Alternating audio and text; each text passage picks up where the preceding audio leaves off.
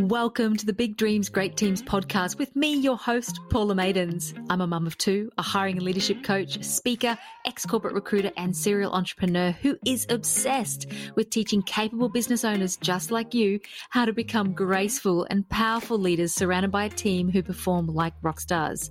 On this podcast, we'll be talking about all things people, business and leadership because big dreams need great teams. You simply cannot do it on your own. I'm excited to have you here. Let's dive in.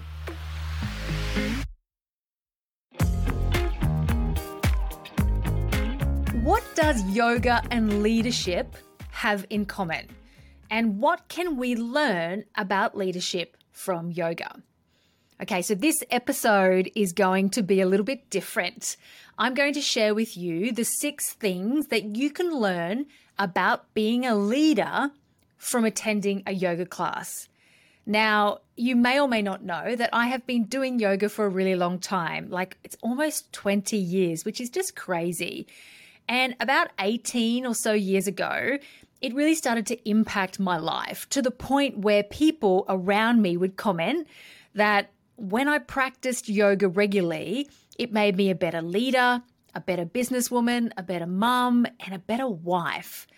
And when those comments first started to happen, to be honest, they took me by surprise. In fact, the very first time I heard one of these comments was when I was a director in a global recruitment firm, and I had about 20 people reporting through to me.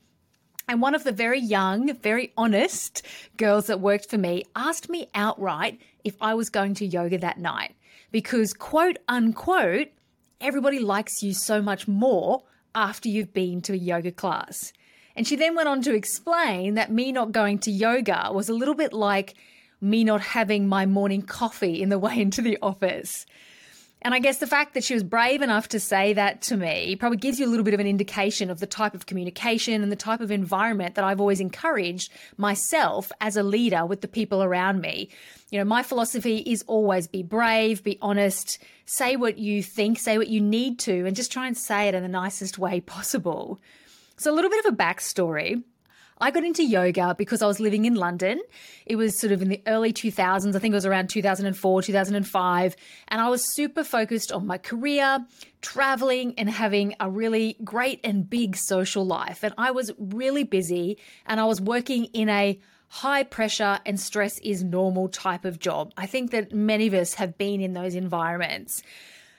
I didn't love the gym, but I knew at least that I needed to try to be fit and keep myself healthy to sort of balance out the, let's just say, heavy socializing that I was doing. So off I would go to the gym a few hours a week in an attempt to offset the many hours that I was spending at the pub. Once a week, I chose what appeared to be an easy option, and that was walking into my first yoga class. Now, I definitely didn't love yoga at first, but after a while, it definitely did become something that I depended on. And fast forward to now, it's well and truly part of my life. In fact, I'm a qualified teacher.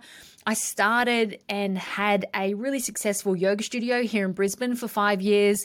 And my kids think nothing of, down dogs and headstands. So it's well and truly part of our life and our family. Although I'll be honest, it's definitely not as regular a part of my life as it once was and probably could and should be. But what I do know for sure is that yoga has been my secret weapon to balancing out business, leadership, staff challenges, family, motherhood, relationships, and trying to juggle and do all these things. So that's a little bit of a backstory as to why today I'm here sharing with you my top 6 leadership lessons that you can learn from attending a yoga class as a little bit of a different and fun way to get you thinking about what's important when you're leading, which means inspiring and empowering the people around you to be the best version of themselves. So I'm sharing with you a little bit of a abridged version of a longer article that I've written for my website where I share the 10 things you can learn. So you can jump over and read that if you want to at paulamaidens.com/leadership-lessons. But right now we're going to dive into my top 6 lessons. And let's start with the first one, which is Yoga and attending a yoga class reminds you to be humble. So as the leader in your business, you are, without a doubt, really good at what you do. And you are, without a doubt, operating at a really high level of unconscious competence.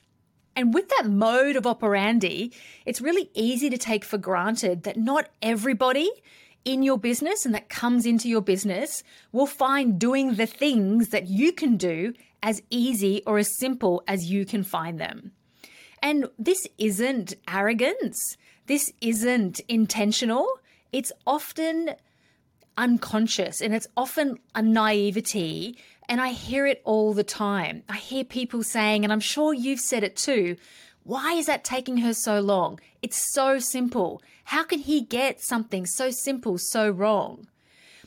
And when you attend a yoga class, you put yourself back in a brand new environment, or even if you know yoga and you're good at yoga or you're a regular yogi, maybe if you think of going to a new studio or going to a new teacher, you will find yourself facing at least one position or one instruction that you find challenging, and it might be surprisingly challenging to you. So the beautiful thing about attending a yoga class is that it reminds you what it's like to be a beginner or to be doing something in a way that's different. And perhaps as a leader, you'll find that you have more patience and empathy for people in your business who are moving through a learning phase. Number 2, the second lesson. Yoga will remind you that everybody is wired differently and everybody brings history with them into the room. So if we go into a yoga class, and especially as a yoga teacher, I would see lots of physical differences from an anatomical perspective, you know, longer limbs, shorter arms, etc., longer torsos, and lots of less obvious differences like people's exercise or fitness history and people's mental or life history. So whether you're fit, injured, anxious, stressed, flexible, inflexible, etc., everybody comes into the room with their unique set of stuff, their unique history and their unique things that they're bringing into the room. And the reality is that some people will be able to do things and some people can't do things. So even though the fittest person might look really fit, maybe they can't, sit cross-legged, or maybe they can't bend down and touch their toes. Or the most flexible person, maybe they can't do like 5, 6, 7 sun salutes without puffing because that's requires a little bit more fitness. Maybe the stressed out person who was running late and sort of did a bit of a dodgy park out the front actually floats like a dolphin throughout the yoga class. What people bring into the room determines not only their capabilities, but also their belief systems and what they think about what they can do and how they're going to do it. And the reality is what we assume about people isn't always right when it comes to what they can actually do. So as a leader, the lesson here is it's your job to know what are people bringing into the room. What are their capabilities? What history have they got, both mental and physical, so that you can really understand them and know how to motivate and bring out the best in them and know how to have really great conversations that actually understands why they're doing things, why they're not doing things, and help them to succeed. Number 3, and this is a goodie. Attending a yoga class will remind you that everybody hears information differently. So in a yoga class, everybody receives the same instructions from the same person and they hear the same thing at the same time. But if you look around the room, some people will still end up facing different directions and in slightly different variations of the instruction or the position they've been asked to move into. And it's really easy as a class attendee to feel annoyed at the teacher for a bad instruction if you happen to find yourself facing the wrong way. And sometimes you'll feel like, oh, this person's saying things wrong. I don't get what they mean by that. But after a while, if you keep going to the same class and to the same teacher, you won't feel like that anymore because you'll get to know what they mean even when they're having a bad day. And the same thing happens in your team. the insight that this can give you as a leader is the clarity around how you're giving your instructions, and when you get frustrated if somebody is facing the wrong way, what that can come down to, whether that's you or whether that's them, or whether it's just a getting to know each other phase. Number 4, yoga will show you that a group of people who regularly come together doesn't make them a team. In a yoga class, you say you're going to a yoga class every week, you go on a Wednesday afternoon, you'll notice that a group of people come together regularly for a common purpose, to do yoga. I'm sure they exchange pleasantries, but ultimately when they're moving through the class, they're operating as individuals with different ultimate goals. They're a group of people with a common purpose, but they're not a team. They're not working to one big goal or one common purpose. And when you notice this, as a leader, you're then able to reflect and think about what's happening in your business. With fresh eyes, do you have a group of people who are coming together, or do you have a team? Are you sharing a common purpose, or are you just exchanging pleasantries and going about your work without actually thinking about the bigger common team purpose? So number 5, yoga will make you more aware of yourself and your triggers. So without a doubt, in a 60-minute class, you'll feel annoyed, frustrated, angry, but also satisfied, proud, and pleased. And after a while, if you keep going back, you'll probably start to smile and understand all these different feelings that come up along the way. And you might even stop blaming the teacher for giving out bad instructions. And we all know as leaders that great leadership starts with good self-awareness and understanding your own emotions, what triggers you, what you find particularly challenging, and what you truly need to feel supported. So understanding your own emotions and managing your own emotions is a really essential part of being a calm and consistent leader, which is what your team need you to be to feel safe enough to really perform for you. And the last one, number 6, yoga will hone your concentration skills and remind you how important it is just to try and focus on one thing at a time.